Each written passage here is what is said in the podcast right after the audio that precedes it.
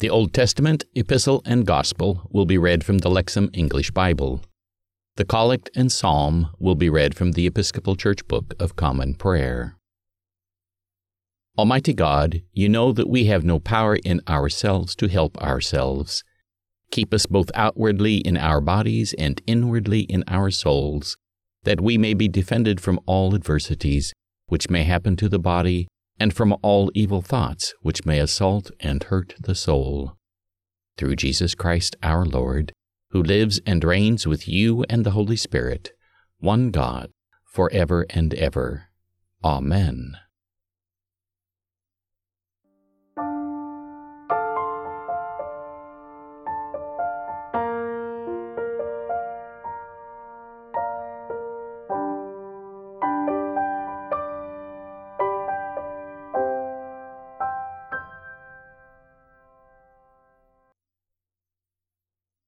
The Old Testament is from Exodus chapter seventeen, verses one through seven. And all the community of the Israelites set out from the desert of Sin for their journeys according to the command of Yahweh. And they camped in Rephidim. And there was no water for the people to drink. And the people quarreled with Moses, and they said, "Give us water so that we can drink." And Moses said to them, "Why do you quarrel with me? Why do you test Yahweh?" And the people thirsted for water, and the people grumbled against Moses and said, "Why ever did you bring us up from Egypt to kill me and my sons and my cattle with thirst?" And Moses cried out to Yahweh, saying, "What will I do with this people? A little longer and they will stone me." And Yahweh said to Moses, "Go on before the people and take with you some of the elders of Israel. And the staff with which you struck the Nile take in your hand, and go. Look, I will be standing before you there on the rock in Horeb, and you will strike the rock, and the water will come out from it, and the people will drink." And Moses did so before the eyes of the elders of Israel, and he called the name of the place Massah and Meribah, because of the quarrel of the Israelites, and because of their testing Yahweh by saying, "Is Yahweh in our midst or not?" Hear what the Spirit is saying to God's people.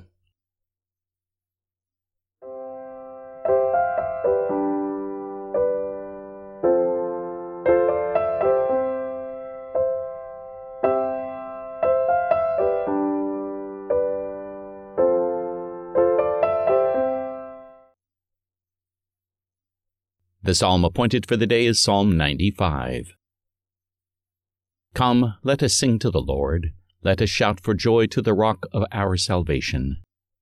Let us come before his presence with thanksgiving, and raise a loud shout to him with psalms. For the Lord is a great God, and a great King above all gods. In his hand are the caverns of the earth, and the heights of the hills are his also. The sea is his, for he made it, and his hands have molded the dry land. Come, let us bow down and bend the knee, and kneel before the Lord our Maker. For he is our God, and we are the people of his pasture, and the sheep of his hand. O that today you would hearken to his voice. Harden not your hearts as your forebears did in the wilderness, at Meribah and on that day at Massah when they tempted me. They put me to the test, though they had seen my works. Forty years long I detested that generation and said, "This people are wayward in their hearts, they do not know my ways." So I swore in my wrath, "They shall not enter into my rest."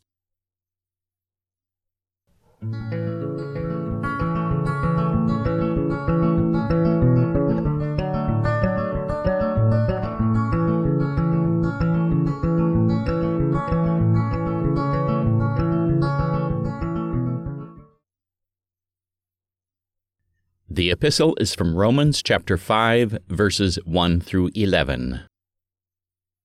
Therefore, because we have been declared righteous by faith, we have peace with God through our Lord Jesus Christ, through whom also we have obtained access by faith into this grace in which we stand, and we boast in the hope of the glory of God. And not only this, but we also boast in our afflictions, because we know that affliction produces patient endurance, and patient endurance, proven character, and proven character, hope, and hope does not disappoint, because the love of God has been poured out in our hearts through the Holy Spirit who was given to us. For while we were still helpless, yet at the proper time, Christ died for the ungodly.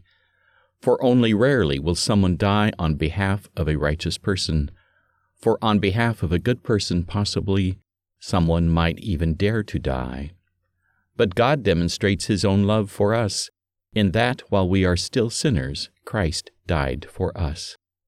Therefore, by much more, because we have been declared righteous now by his blood, we will be saved through him from the wrath. For if while we were enemies we were reconciled to God through the death of his Son, by much more, having been reconciled, we will be saved by his life. And not only this, but also we are boasting in God through our Lord Jesus Christ, through whom we have now received the reconciliation. Hear what the Spirit is saying to God's people.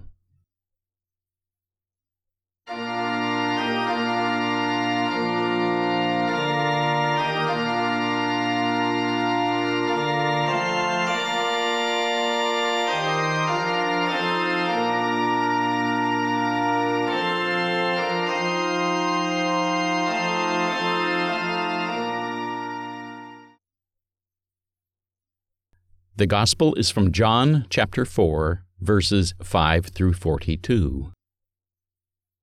Now he came to a town of Samaria called Sychar, near the piece of land that Jacob had given to his son Joseph, and Jacob's well was there. So Jesus, because he had become tired from the journey, simply sat down at the well. It was about the sixth hour.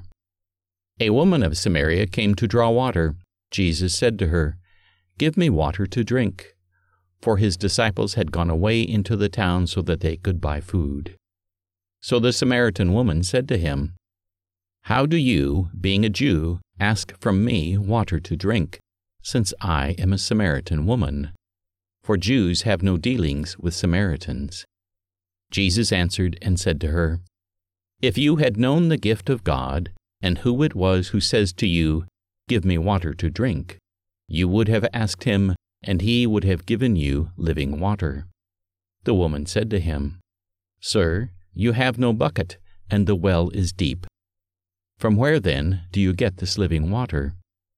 You are not greater than our father Jacob, are you, who gave us the well and drank from it himself, and his sons and his livestock?" Jesus answered and said to her, "Everyone who drinks of this water will be thirsty again. But whoever drinks of this water which I will give to him will never be thirsty for eternity. But the water which I will give to him will become in him a well of water springing up to eternal life." The woman said to him, "Sir, give me this water, so that I will not be thirsty or come here to draw water." He said to her, "Go, call your husband and come here." The woman answered and said to him, "I do not have a husband." Jesus said to her, "You have said rightly, 'I do not have a husband,' for you have had five husbands, and the one whom you have now is not your husband. This you have said truthfully." The woman said to him, "Sir, I see that you are a prophet. Our fathers worshipped on this mountain, and you people say that in Jerusalem is the place where it is necessary to worship." Jesus said to her, "Believe me, woman, that an hour is coming when neither on this mountain nor in Jerusalem will you worship the Father. You worship what you do not know.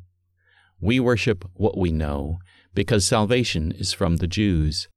But an hour is coming, and now is here, when the true worshippers will worship the Father in spirit and truth. For indeed the Father seeks such people to be his worshippers. God is spirit, and the ones who worship him must worship in spirit and truth." The woman said to him, "I know that Messiah is coming, the one called Christ. Whenever that one comes, he will proclaim all things to us." Jesus said to her, "I, the one speaking to you, am he. And at this point his disciples came, and they were astonished that he was speaking with a woman. However, no one said, "What do you seek?" or "Why are you speaking with her?" So the woman left her water jar and went away into the town and said to the people, "Come, see a man who told me everything I have ever done. Perhaps this one is the Christ." They went out from the town and were coming to him. In the meanwhile, the disciples were asking him, saying, "Rabbi, eat something." But he said to them, "I have food to eat that you do not know about." So the disciples began to say to one another, "No one brought him anything to eat, did they?" Jesus said to them, "My food is that I do the will of the one who sent me and complete his work. Do you not say, 'There are yet four months and the harvest comes'? Behold, I say to you, lift up your eyes and look at the fields, that they are white for harvest already. The one who reaps receives wages and gathers fruit for eternal life, in order that the one who sows and the one who reaps can rejoice together. For in this instance the saying is true, 'It is one who sows and another who reaps.' I sent you to reap what you did not work for. Others have worked, and you have entered into their work." Now from that town many of the Samaritans believed in him because of the word of the woman who testified, "He told me everything that I have done." So when the Samaritans came to him, they began asking him to stay with them. And he stayed there two days. And many more believed because of his word. And they were saying to the woman, "No longer because of what you said do we believe, for we ourselves have heard. And we know that this one is truly the Savior of the world." The Gospel of the Lord.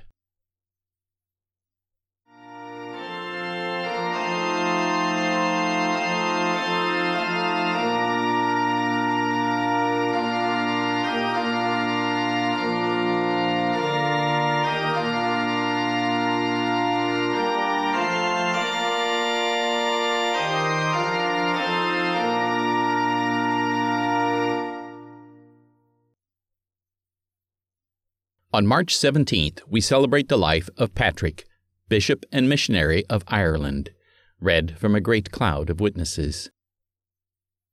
Patrick was born into a Christian family somewhere on the northwest coast of Britain in about three ninety. His grandfather had been a Christian priest and his father, Calpurnius, a deacon. Calpurnius was an important official in the late Roman imperial government of Britain. It was not unusual in this post-Constantinian period for such state officials to be in holy orders. When Patrick was about sixteen, he was captured by a band of Irish slave raiders. He was carried off to Ireland and forced to serve as a shepherd. When he was about twenty-one, he escaped and returned to Britain, where he was educated as a Christian.